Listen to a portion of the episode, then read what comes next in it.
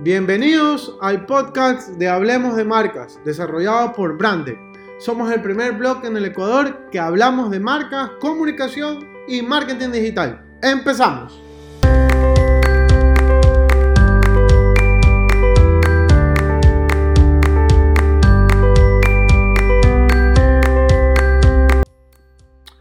Para los que no me conocen, eh, mi nombre es Mauricio Arboleda me he dedicado al tema de marcas desde el 2006, cuando me gradué en la Universidad de Santa María eh, como diseñador gráfico. Y luego en el 2015 saqué una maestría de branding y diseño en la Universidad del Espol. Eh, me gusta mucho el tema de las marcas porque son el intangible de las empresas capaz de poder crear nuevos mercados, capaz de generar utilidades, capaz de poder influir a las personas para poder tomar una decisión de compra. Y es justamente lo que yo quiero hablarles el día de hoy con este podcast. El primero que está lanzando mi marca Brandec eh, acerca de, de, cómo gestionar adecuadamente el tema de la marca. ¿no? Hablar de marcas es bastante difícil debido a que todos tenemos una diferente opinión acerca de la misma. Y eso es algo normal, porque durante el transcurso de mi vida laboral y profesional, descubrí que el tema de las marcas tiene que ver con mucho con las percepciones de las personas. ¿Cuál es la percepción que tiene una persona acerca de una marca? Y esa percepción es la que ha permitido poder proyectar una imagen y que esa imagen pueda generar un posicionamiento. Y lo que realmente desean las marcas es poder estar posicionadas en la mente del consumidor, debido a que esto les permite ser principalmente recordadas y, segundo que puedan ser la primera opción de compra en el momento y tiempo adecuado. Ya lo dice Marcelo Gio en su libro Oxito Brands, yo les recomiendo que lo puedan leer, en donde a diario las personas están recibiendo 5.000 impactos de marca entre las cuales solo el 1% es recordada. Y ahí es donde quisiera tocar un tema acerca de por qué el impacto emocional es importante al momento de comunicar una marca. El impacto emocional es cuando el consumidor percibe la información que la marca está transmitiendo de una manera positiva o negativa en cualquiera de los ámbitos comunicacionales en la que se encuentre. La más común de todas ellas ha sido la de nuestros amigos, la de nuestros familiares, la de nuestra propia madre. Debido a que ellos han sido el canal comunicacional de esta marca para sugerir el tipo de experiencias positivas o negativas. Esto le ha permitido a la marca poder influir de una manera indirecta a un tercero y que esta persona pueda generar una confianza a esa marca para que pueda ser adquirida, usada o que tenga algún tipo de experiencia que sea sobre todo positiva.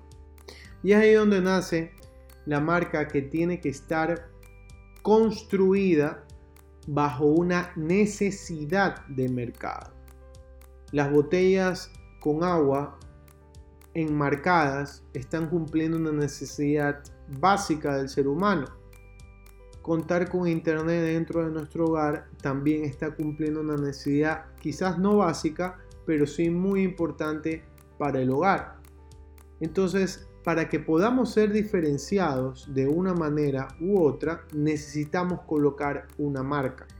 La marca llega a ser el todo de la empresa desde la persona que te abre la puerta hasta la persona que recibe el teléfono al momento de la, llamada, la persona de la recepción, la persona desde el presidente de la compañía, la persona que está detrás de las redes sociales.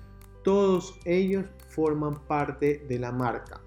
¿Y cuál debería ser o es el común denominador? Son los valores que acompañan la empresa o el negocio junto con sus colaboradores.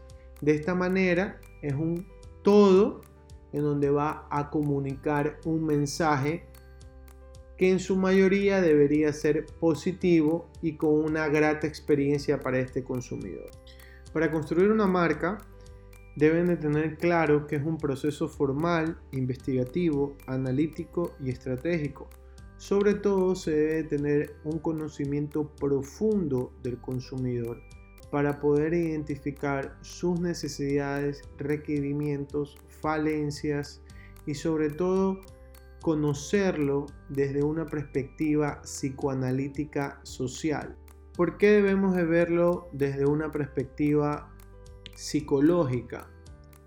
Porque nosotros necesitamos entender cuál es la necesidad real de la persona.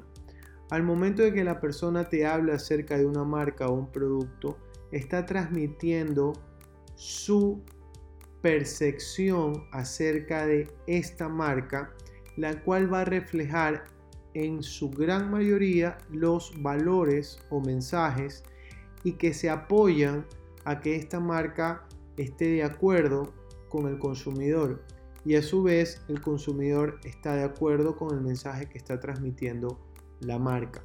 La marca es el reflejo de este consumidor que está tratando de transmitir de una manera positiva cuál es su estilo, cuál es su forma de vivir. Es por eso que las imágenes que utilizan las marcas son bastante bien producidas porque están vendiendo un anhelo, una esperanza. En el momento de que utilizan o usan la marca, van a obtener esto. Pero ¿qué es lo que ocurre en mercados ecuatorianos como el que nosotros nos encontramos? Eh, se rige mucho el precio versus el tema de la marca. Es por eso que en mercados latinoamericanos eh, existen espacios en donde se promocionan marcas que al parecer son creadas por, son originales, pero que en realidad no lo son, sino más bien una copia. Y cuando uno las comienza a utilizar y no necesita estar comunicándolas y diciéndole a un amigo, oye, mira, este, me acabo de comprar esta, estas zapatillas o, estas, o esta camiseta Nike, no necesitas transmitir eso, simplemente la adquieres y te ven con la marca y dicen, ah, ok, a ti te gusta este tipo de marcas. Pero en realidad lo que basa mucho en este mercados, y creo que en general en la gran mayoría, es el tema del precio. Es por eso que la marca tiene que estar bien sustentada a través del precio, para que a su vez el precio por una marca esté justificado. Entonces al final ha sido una batalla de precios versus estar en la mente del consumidor, para que como lo conocen los marqueteros, en el momento de la verdad, cuando la persona tenga que tomar una decisión, pueda basarse en la experiencia positiva que esta marca le ha ofrecido para poder seleccionar y a su vez rechazar las copias o las imitaciones que pueden encontrarse. Esa es una opción, pero en la actualidad la economía en la cual se está manejando algunos países, las decisiones son muy específicas y lo que hacen en, eh, las marcas para tratar de comunicar a sus clientes es generar un anhelo. Y hace algún tiempo atrás yo recuerdo que le preguntaba a un amigo y me decía, mira, la verdad es que yo no tengo dinero para comprarme una camiseta de este estilo. Pero lo que yo hago es comenzar a ahorrar para poder comprar este estilo de marca o esta marca en particular. Entonces también las marcas se atribuyen mucho al anhelo de las personas para que puedan cumplir ese sueño que tienen. Hay muchísimas marcas como por ejemplo Ferrari que según Brand Finance es la marca más poderosa en el planeta por su mensaje comunicacional y aspiracional de las personas que en general cuando hablamos de vehículos siempre tenemos en la mente a Ferrari. Quizás no somos el usuario que vayamos a comprar ese vehículo inmediatamente, pero en un momento, tiempo y espacio tengamos que hablar acerca de una marca de vehículos de carrera, lo primero que se nos va a acordar es el tema o es la marca Ferrari. Entonces yo les quiero dejar una recomendación que lo hace John Costa en su libro Los cinco pilares del branding para el concepto y gestión de la marca. ¿Cómo podemos construir esta marca? Primero, necesitamos tener una cultura organizacional que normalmente viene presidida por eh, los fundadores de la empresa o los, o los presidentes de, de los negocios, sobre todo los fundadores. Ellos tienen una cultura organizacional que está basada obviamente por la ubicación geográfica de la empresa y que esta a su vez va a generar una identidad institucional. Esta identidad va a generar una imagen, que esa imagen pueda ser transmitida durante un proyecto de branding o una estrategia corporativa general para que pueda ser transmitida a través de este proyecto de branding. Pero, ¿cómo podemos nosotros empezar a construir esta marca fuerte? Principalmente a través de investigaciones, Protección de la marca. ¿Qué quiere decir protección de la marca? Muchas empresas han construido su marca sin ningún registro legal. Es muy importante que se pueda registrar la marca desde un aspecto eh, legal debido a que si no contamos con ese, eh, esa protección, ¿cómo podemos estar seguros que el día de mañana no nos la roben? Nos la roben por el simple hecho de que ellos crearon o registraron esta marca en propiedad intelectual diciendo que y que tenga un parecido con, la nuestra. Entonces perdemos toda la estructura de negocio. ¿no?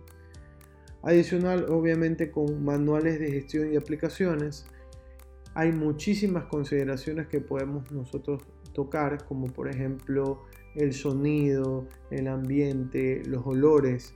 Las personas que han ido a tiendas deportivas ustedes habrán dado cuenta que por ejemplo en Nike tiene un olor en particular. Ese olor también está registrado.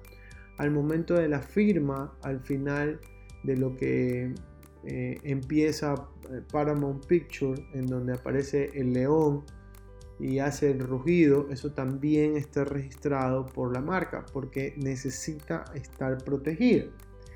Y también, gracias a estos manuales de gestión y aplicaciones, podemos ajustarla de acuerdo a los requerimientos. Adicional, es necesario tener una estrategia de marketing eh, y también proyecto de branding a largo, a corto, mediano y largo plazo para que nos permita a nosotros crecer hacia dónde nosotros queremos llevar la marca y cuál es nuestra intención. Todo esto tiene que estar trabajado en unos en seis pilares que te habla Joan, en donde primero estamos hablando de esta marca verbal y visual, cuál va a ser su imagen, su proyección. Segundo, entra el tema de diseño de productos y servicios. ¿Qué es lo que yo voy a hacer? ¿Cuál va a ser mi producto? ¿Qué es lo que yo voy a servir? ¿Cuál va a ser mi servicio al cliente, mi atención, mis procesos? lo, más que pueda eh, para cumplir con mi promesa de marca, que es lo que yo estoy trabajando diariamente. Adicional, el diseño ambiental. Apple, por ejemplo, es una de las marcas que se ha concentrado mucho en que sus tiendas tengan una personalidad de marca, tengan una estructura y que a su vez sean lo más parecidas posible. En el caso de comunicación interna es importantísimo que las personas que trabajan con ustedes puedan tener claro cuáles son los valores, cuáles son la estrategia, cuál es la, qué es lo que yo quiero transmitir a mi público o a mi, o a mi, mi objetivo eh, comercial para que estas personas que están colaborando conmigo lo puedan eh, comunicar también. Más adelante yo espero hablarles acerca de una marca personal y cómo esta trabaja en esta comunicación interna y cómo ahora las empresas necesitan tener empleados que trabajen en su marca personal para que potencien esta marca en la cual ellos están colaborando. El tema de comunicación y relaciones externas es muy importante cuál es la relación comercial que yo tengo con mis stakeholders o con mis proveedores, con las personas que me están ayudando a mí para yo poder gestionar mi producto o servicio. Y adicional, obviamente, con todo el tema de eh, internet, página web, redes sociales, todo lo que tenga que ver con medios digitales que te permitan a ti crecer. Es muy importante que ustedes tengan en cuenta que una marca no es igual a otra. Y por más que nosotros tratemos de gestionar o utilizar metodología de afuera, es muy difícil que esta funcione. ¿Por qué? Porque los públicos en los cuales se van a atender son diferentes. Tienen diferentes culturas, diferentes métodos de compra, diferente todo, diferentes estilos de consumo. Entonces, por eso es muy importante que las empresas locales en el Ecuador o en América Latina puedan trabajar desde la perspectiva de sus públicos y que sí, se puede asimilar o se puede copiar algunas estrategias que puedan funcionar afuera, pero no necesariamente esa sea la idea o la macro idea que les vaya a funcionar. Porque como les digo, el mercado es muy diferente y los requerimientos y necesidades son también igual de diferentes. Entonces, como resumen, ustedes cuando quieren crear o gestionar una marca, lo primero que tienen que hacer es una investigación a través de esta identidad institucional que está proyectando el presidente, el fundador, el CEO de esta compañía y que tiene que estar involucrado en todo el proceso de creación y gestión de la marca. ¿Por qué? Porque él es el fundador, él tiene una visión que desea compartir. Entonces necesita estar acompañado de la persona que va a crear y gestionar. Normalmente puede ser una agencia de comunicación o puede ser un consultor, pero en este caso él tiene que estar involucrado 100% en el proyecto. Segundo, la protección de la marca es vital. Los nombres, los eslogans, eh, los sonidos, la música, el audio logo, absolutamente todo es importante protegerlo. Y de esta manera vamos a tener un insumo vital para la vida de nuestra marca. De ahí, obviamente necesitamos como tercer parámetro los manuales de gestión y aplicaciones. Cuarto, la estrategia eh, global de la marca. Esta estrategia ustedes la pueden considerar desde un objetivo macro y ahí comienzan a ponerlo desde objetivos específicos, etcétera, etcétera, o principales también. Pero tiene que estar muy claro al momento de ya comenzar a gestionar. Qué medios voy a utilizar, qué mensaje debo de transmitir, cuál va a ser mi público objetivo que ha sido investigado, qué tipo de información yo voy a, utilizar de la, de la investigación y demás. Y como último punto, el tema del proyecto de branding. El proyecto de branding no es más que una proyección de lo que yo quiero como mi marca poderlo transmitir. ¿Qué es lo que quiere decir esto? Que al final del día la marca tiene que verse en 10, 20, 30 años qué es lo que va a ocurrir el SEO no puede estar enfrascado en pensar que la vida útil de la marca va a ser la vida profesional de esta persona. Es imposible pensarlo, porque si no, Coca-Cola, Nike, Apple, eh, Pepsi y demás hubieran estado sesgada hacia la idea del fundador de esta marca o empresa. Entonces sí es muy importante que esta proyección de branding esté clara al momento de poder gestionar la marca. Bueno amigos, yo les agradezco bastante por su tiempo y les agradezco por haberme escuchado en este primer post de nuestro canal de Hablemos de Marcas por Brande. Espero que les haya gustado, si pueden compartirlo sería fabuloso. Les invito a que visiten mi página web hablemosdemarcas.com o que nos sigan en nuestras redes sociales de Brandec en Facebook, Instagram y Twitter. Siempre éxitos. Nos vemos.